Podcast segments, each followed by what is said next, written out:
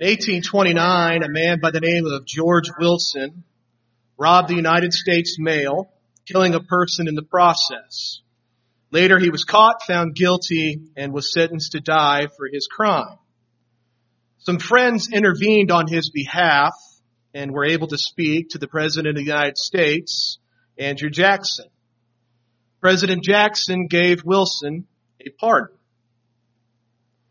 When Wilson was informed of this pardon, he refused to accept it.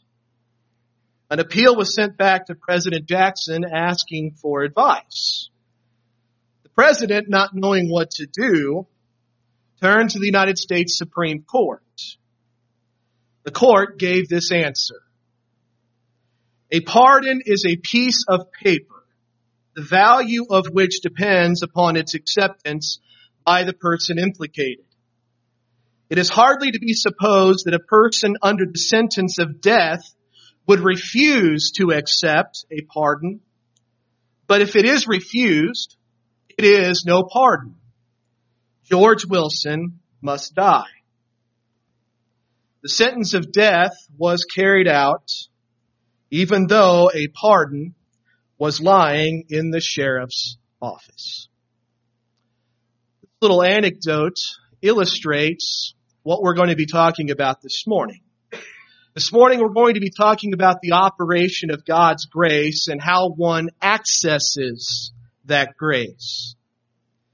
And the question that sits before us, as it's been assigned, as it's in your program, is, are faith and works mutually exclusive, or do they work together in accessing salvation? In Ephesians chapter 2, verses 8 through 10, Paul talks about the operation of faith and how faith accesses God's grace. For by grace you have been saved through faith and that not of yourselves. It is the gift of God, not of works, lest anyone should boast. For we are his workmanship created in Christ Jesus for good works, which God prepared beforehand that we should walk in them. Many look at this verse and conclude that we are saved by faith only. That Paul says, I am saved through faith not works. Therefore, I am saved by faith only. There are three critical words to notice in verses 8 and 9. For by grace, grace is an important word, God's favor, a gift. Salvation is God's gift to us. That's what Paul's saying. You have been saved through faith. Faith is belief. The substance of things hoped for, the evidence of things not seen. And finally, works. And works simply mean action or deeds, an activity or an occupation. And there are different types of works that are brought out in the New Testament. We'll talk about those here in just a few minutes. But these two verses tell us that we are saved by more than faith. Remember those three critical words, grace, faith, and works. Are we saved by God's grace? Yes, absolutely. So are we saved by faith only? No, we are not saved by faith only. In the words of one commentator, no matter how much faith we might have, even that faith could not save us without God's grace making it possible for faith to save us. Faith depends on grace, therefore faith alone cannot save us. So those who say Christians are saved by faith only don't really believe that Christians are saved by faith only. They recognize that there are other spiritual components at work along with faith to the salvation of human souls. And we can look at other passages in the New Testament and draw this conclusion. Jesus in Luke chapter 13 verse number 3 offers three alternative, pardon me, offers two alternatives. Repent or perish. Repent or perish. It seems reasonable to conclude that if I want to be saved, I need to repent. Romans chapter 10 verse number 9. We are saved by confessing our belief in Jesus with our mouths. In 1 Corinthians chapter 15 verses 1 and 2, Paul says we are saved by the gospel of Jesus Christ. Titus chapter 3 verse number 5, Paul says we are saved by the mercy of God. Matthew chapter 10 verse 22, Jesus says we are saved by enduring to the end. And in Luke chapter 9 verse 24, he says we are saved by losing our lives. James says in chapter 1 verse 21, we are saved by receiving the word with meekness. And finally, 1 Peter chapter 3 verse 21, Peter says we are saved by baptism. So can we say with any degree of accuracy that we are saved by faith alone, by faith only? So if we're not saved by faith only, why does Paul exclude works? He says, not of works, lest anyone should boast. As I mentioned earlier, there are different types of works brought to light by the New Testament. And there are certain types of works that do not save us. The works of the flesh in Galatians chapter 5 verses 19 through 21 are, of course, synonymous with sin. These works condemn, they do not save. As Paul says in that passage, those who practice such things will not enter the kingdom of God. So the works of the flesh do not save us. The works of the law cannot save us. This was primarily addressed to the Jewish Christians in the first century. One example is Romans chapter 3 verse 28. Therefore we conclude that a man is justified by faith apart from the deeds of the law or apart from the works of the law. The works of the law represent obedience to the law of Moses. No one can be justified by the works of the law. Therefore, no one is saved by those works. Even those who lived faithfully under the old law required the sacrifice of Jesus in order to be justified. Paul brings this out in Romans 3.25. And when we get to chapter 4, verses 1 and 2, when he begins talking about Abraham, we need to interpret the meaning of those verses in light of what is said in chapter 3 verse 25. Abraham lived more than 400 years before the giving of the law. Therefore, he was not justified by the works of the law, but by his faith. So the works of the law cannot save us. There's one final type of work that cannot save us. And that's what I'm going to call works of righteousness or, if you will, works of merit. In Titus chapter 3 verses 4 and 5, Paul says, but when the kindness and the love of God our Savior toward man appeared, not by works of righteousness which we have done, but according to his mercy, he saved us through the washing of regeneration and renewing of the Holy Spirit. Works of righteousness or merit would of course include the works of the law.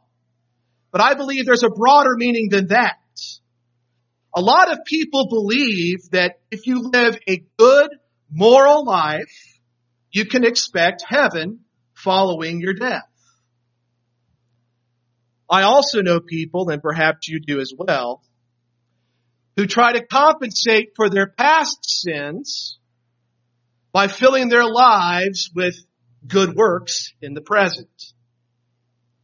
Still others are told by religious organizations that if you say this prayer so many times, or give so much money, or spend so many hours performing good deeds that your sins will be forgiven.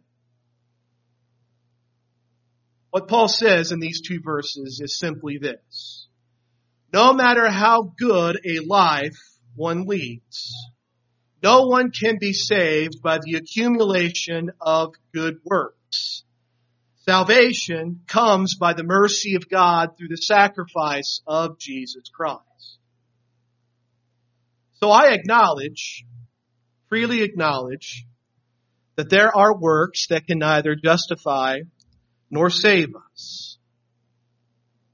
So what type of work does Paul have in mind back in Ephesians chapter 2 verses 8 and 9?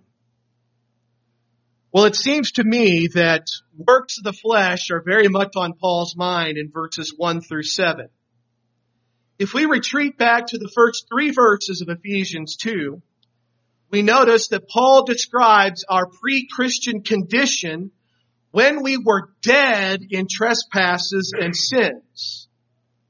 A life that was directed and fulfilled by the works of the flesh.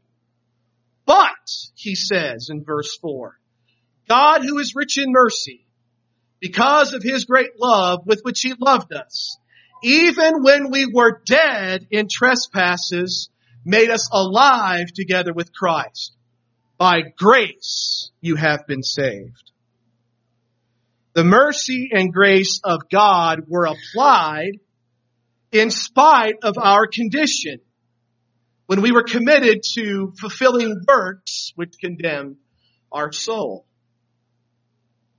He reiterates this in verses 8 and 9, verses 8 and 9. By the grace of God we are saved in spite of those works of the flesh. Therefore we have no reason to boast. Later in chapter 3, Paul says, To me who am less than the least of all the saints, this grace was given. Paul recognized that because of his persecution of the church, because of that persecution, he counted himself as an unworthy apostle. He recognized that his works did not merit what God gave him. Therefore, he expressed a deep appreciation for what God had done to, through, to him through Jesus Christ. Jesus, pardon me, Paul is placing his prior condition side by side with the grace offered through Jesus Christ. He's comparing this grace with our unworthiness because of sin. And this is a common feature in Paul's letters. 1 Timothy chapter 1 verses 12 through 15 and Romans chapter 5 verses 6 through 11 are two similar cases. Here is the message of Ephesians 2, 8 and 9. Who among us could look at the sins which God has forgiven by the blood of Jesus Christ and boast about saving their own soul. When Paul states that our salvation is not of works, I believe contextually he is referring to the works of the flesh. That we don't deserve salvation on the basis of these works. Go to another second chapter in the New Testament. James chapter 2. In James chapter 2, James, the brother of Jesus, the respected elder of the church in Jerusalem, has a different emphasis than Paul. James is not emphasizing God's grace, he's emphasizing justification. Now, those both work hand in hand, but James is thinking about justification. What makes us righteous in the eyes of God?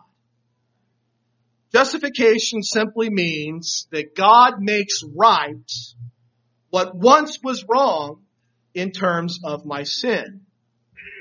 To be justified is to be declared righteous by God, or to put it another way, God makes me just as if I'd never committed sin just as if I'd never committed sin. And we're justified by several elements. We're justified by the blood of Jesus Christ. Romans chapter 5, verse number 9. We're also justified by faith. Romans chapter 5, verse number 1. And in James chapter 2 verse 24, James says, You see then that a man is justified by works and not by faith only. What is James saying?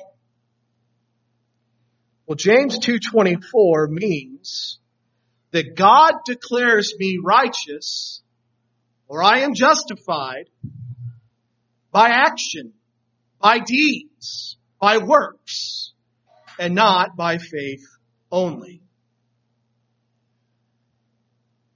How can that be? Is James contradicting Paul? Well, God views works that result from faith as different than those works that I talked about a couple of minutes ago. Works of faith are different than the works of the flesh. Works of the flesh is sin. Faith is obviously not involved. Faith is obviously absent in the works of the flesh. Works of faith are also a little different than the works of the law. The works of the law, the observation of holidays, the obeying of commandments, these things did not require faith. In Romans chapter 9 verses 31 through 32, as Paul is trying to answer the question of how the Gentiles fit into God's scheme of redemption and what those what the ultimate implications might be for, for this idea. He says in Romans chapter 9 verses 31 and 32, but Israel pursuing the law of righteousness has not attained to the law of righteousness. Why?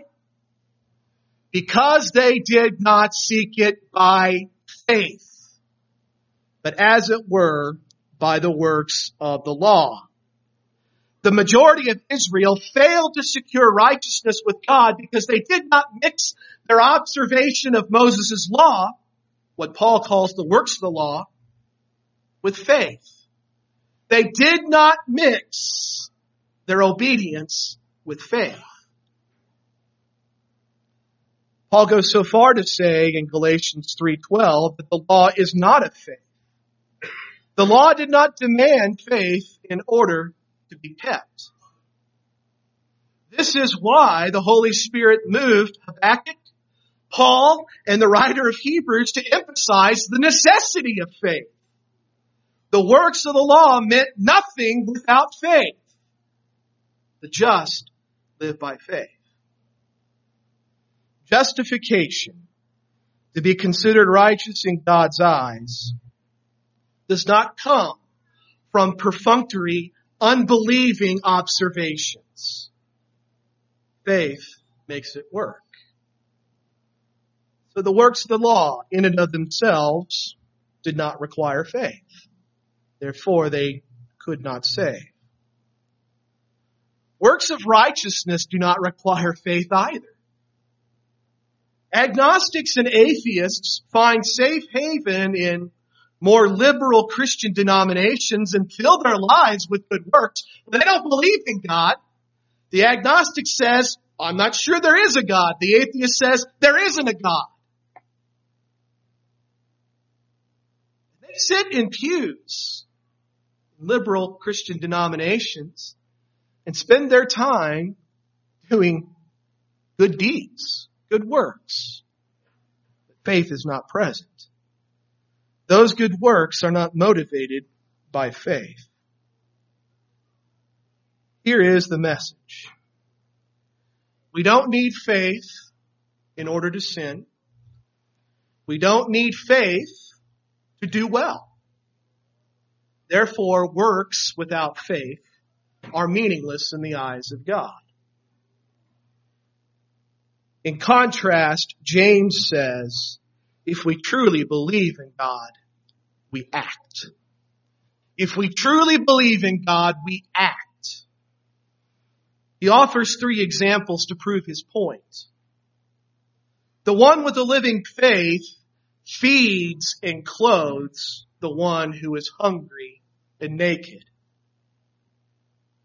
God's justification of Abraham by faith was fulfilled when Abraham offered Isaac on the altar. Finally, the harlot Rahab, her faith was made evident by the shelter she gave to the spies in Jericho. James says, if we believe, we act. And the writer of Hebrews offers the same message in Hebrews chapter 11. It's not just James that hammers this point home. If you read closely Hebrews 11, you will notice that by faith, Noah did what? He built an ark. Abraham obeyed by faith. He left Haran and moved to Canaan. Sarah conceived a child well past her childbearing years by faith. Isaac by faith blessed Jacob and Esau. The faith of these men and women were reflected in their choices, their actions, their words. What if we claim to have faith, but we do not act? Well, James says we're no different than the demons who believe in God, but that belief does not compel them to obedience. We're no better than the demons. So if we truly believe, we act. Therefore, we are justified by acting out our faith. Faith and works are insuperably bonded. To extract one from the other nullifies the value of the one which remains. Three times James says faith without works is dead. And the reverse is true of well, as well, which is Paul's point. Works without faith lead to death. Faith requires action in order to be alive, as much as our bodies require a spirit to be alive.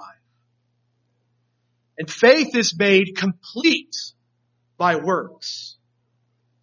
In James chapter 2 verse 23, James quotes Genesis chapter 15 verse 6. Genesis 15 and 6, God declared Abraham righteous by virtue of his faith. This is quoted by Paul at least three times. Twice in Romans chapter 4, I mentioned a little earlier, in verses 3 and 22, and later in Galatians chapter 3 verse 6. So Genesis 15 and 6 is quoted by James here and by Paul three other times. And remember, in both Romans 4 and in Galatians chapter 3, Paul was correcting the misunderstanding that righteousness came by keeping the works of the law. That is a terribly critical point, in properly understanding those passages. What's interesting about James 2.23 is that James conceptualizes Genesis 15.6 as a prophetic statement. And the scripture was fulfilled, which says, Abraham believed God and it was counted to him for righteousness. James says Genesis 15 and 6 was a prophetic statement of sorts. What does he mean by that? Well, he means that God declared Abraham righteous by his faith, but that declaration was made in light of future events. What was fulfilled, or what fulfilled, I should say, what fulfilled Genesis 15 and 6? Well, notice what James says in James chapter 2 verse 21. What fulfilled Abraham being declared righteous in the eyes of God? His offering of Isaac on the altar. So in Genesis 15 and 6, Abraham is declared righteous, but in Genesis 22, he offers Isaac. He offers Isaac seven chapters and a couple of decades later. Abraham is declared righteous by faith before Isaac was born, but his faith was perfected or made complete or mature, if you will, by his offering of Isaac. And the scripture was fulfilled which says Abraham believed God. It was accounted to him for righteousness. Faith is incomplete without works. Works complete our faith. Like a good marriage, faith and works are a complementary pair. They work together in the process of justification. And in this respect, faith is no different than other important theological elements. Obedience requires action. Luke chapter 6 verse 46. But why do you call me Lord, Lord, and do not do the things which I say? Love requires action. My little children, let us not love in word or in tongue, but in deed and in truth. 1 John chapter 3 verses 18 and 19. And when we act out our love for one another, James says, and by this we know that we are of the truth and shall assure our hearts before him. When I act out my love for others, I can have confidence in my salvation. Obedience requires action. Love requires action. Repentance requires action. The crowds that came to John the Baptizer were told, therefore bear fruits worthy of repentance. And in response to that command, the people ask, what shall we do? What shall we do? Three times they ask that question in Luke 3, verses 10, 12, and 14. And that to me is a bit of an echo of what's said in Acts chapter 2, verse 37. Men and brethren, what shall we do? These people want to know, how can I turn my life around and be pleasing in the eyes of God? To the people, John says, share your extra tunic and food. To the tax collectors, he says, don't collect more than what people owe in taxes. To the soldiers, he says, don't abuse your authority and be content with your pay. How they acted demonstrated their repentance. So action goes hand in hand with obedience with love, repentance, and faith. What about grace? What about grace? How does this fit into this picture of works of faith?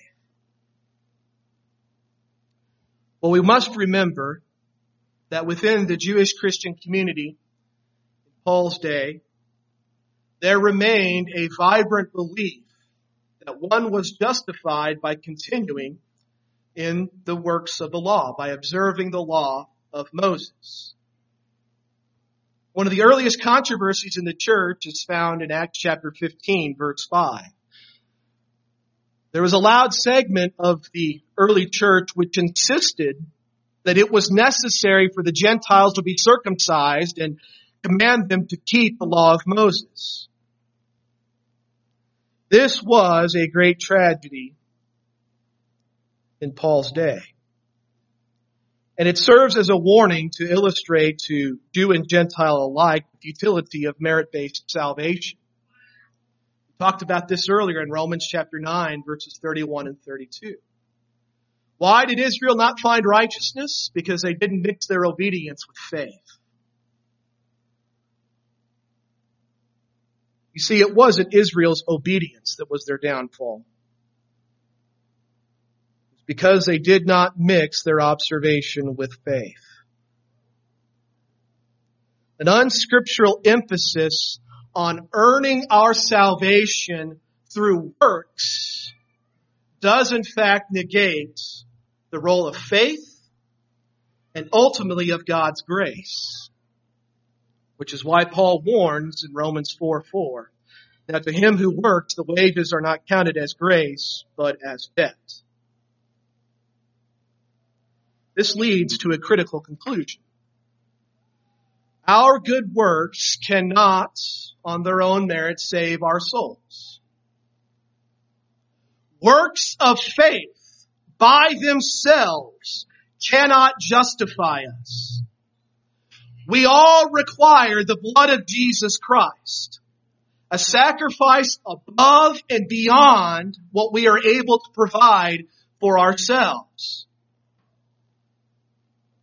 It's only in His sacrifice that we find full justification in the eyes of God. That, brothers and sisters, is grace. God freely does for us what we cannot do for ourselves. But in order to receive God's grace, the Lord has set certain conditions. We see examples of this in the miracles of Jesus. For example, John chapter 9. Jesus and his disciples are leaving the temple. They come across a blind man. The disciples ask, is this man blind because of some sin he committed or some sin his parents committed? Jesus says, for neither, but that the works of God might be made evident. He tells the blind man, he slaps some uh, mud on him and tells him to go wash off in the pool of Siloam and he'll receive his sight. In that miracle, does Jesus set certain conditions in order for that blind man to receive his sight? Absolutely he does. If he rinsed that clay off of his eyes in the pool of Siloam, his blindness would be cured. Did the pool of Siloam or the clay heal the man of his blindness? Well, neither. Jesus healed the blind man because he obeyed by faith. If the blind man went to the pool of Bethesda or tipped a jar of water over his eyes, would his eyesight have been restored? No. The command was to wash in the pool of Siloam, and the guarantee was only good if the blind man followed Jesus' instructions. Could we say that the blind man earned his healing? No. How could washing clay off your eyes in a specific pool earn one his eyesight? But was fulfilling the condition necessary in order to receive this gift from Jesus Christ? Absolutely. The blind man obeyed, his sight was restored, and he went on his way rejoicing. Does meeting these conditions diminish or nullify the wonderful gift that Jesus gave this man freely? Absolutely not. By no means. Who could for a moment boast that by doing something so insignificant we could earn something so great? If God commands and I obey, is he really indebted to me? The parable of the unworthy servant, the unworthy slave, comes to mind. This parable frames our relationship with Jesus as our master, frames our relationship in terms of a master-servant relationship, a command-obey relationship, if you will. As Jesus points out in that parable, an obedient servant does not come in from the fields expecting his master to reward him for doing his duty. In like manner, Jesus informs his obedient servants not to expect any special treatment for following his commands. In fact, the only thing we should expect is more work. Even if we were able to follow every command Something that in my mind is impossible hypothetically. Even if we were able to follow every command, what does Jesus say? Declare yourself an unworthy servant. For you've done what is your duty. We have curried no special favor. We have merited nothing. We have not benefited God in any way, nor is he obligated to reward us. The bottom line is this. An obedient servant has no reason to boast or brag and innumerable reasons to count themselves unworthy. Which takes us back to Ephesians chapter 2. Our unworthiness side by side with God's grace. How could I believe for a moment that my obedience to God's commands earns my salvation. I am like the blind man who is simply meeting the conditions he establishes with no expectations, that I will be handsomely rewarded for doing so in the end. As I begin to wrap this up, I think it's time to just mention the elephant in the room. Where we often run into disagreement on this topic. We often run into disagreement over the topic of baptism. That whenever we talk about the Bible's command to be baptized, a command that Jesus issued, that Peter echoed, the rest of the New Testament teaches. Whenever we bring out the necessity for baptism in order to be saved, the reaction often is, well, we're not saved by works.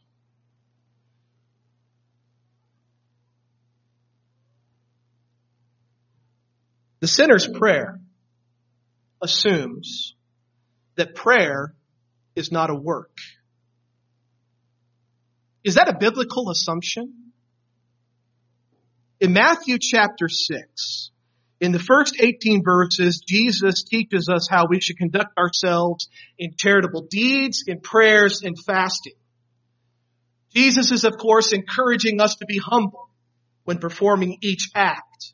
That disciples should conduct themselves privately and not seek public attention or praise. Or, he concludes in all three instances, your Father who sees in secret will reward you openly.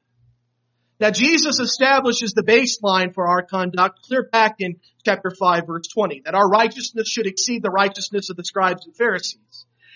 And those are the people that Jesus is referring to when he talks about those who pray for show, who do their charitable deeds for show, who fast for show.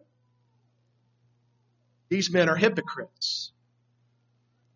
Later in chapter 3, 23, Jesus says about these men, all their works they do to be seen by men for a pretense. Literally a public show of piety. For this reason they make long prayers. So from Jesus' perspective, prayer, like charitable deeds and fastings, is a work. Prayer is a work. The sinner's prayer is a theological straw man. It's presented as a non-work method to secure salvation. All the while prayer, particularly public prayer, is depicted by scripture as a work. It's a deed. It's an action. In contrast, baptism is depicted by scripture as a work of God. Colossians chapter 3 verses 11 and 12. In him you were circumcised with the circumcision made without hands by putting off the body of the sins of the flesh by the circumcision of Christ, buried with him in baptism, in which you were raised with him through faith in the working of God who raised him from the dead. Baptism is a circumcision made without hands. It's without human hands or apart from human operation. We've been raised with Jesus through faith in the working or through the operation of God.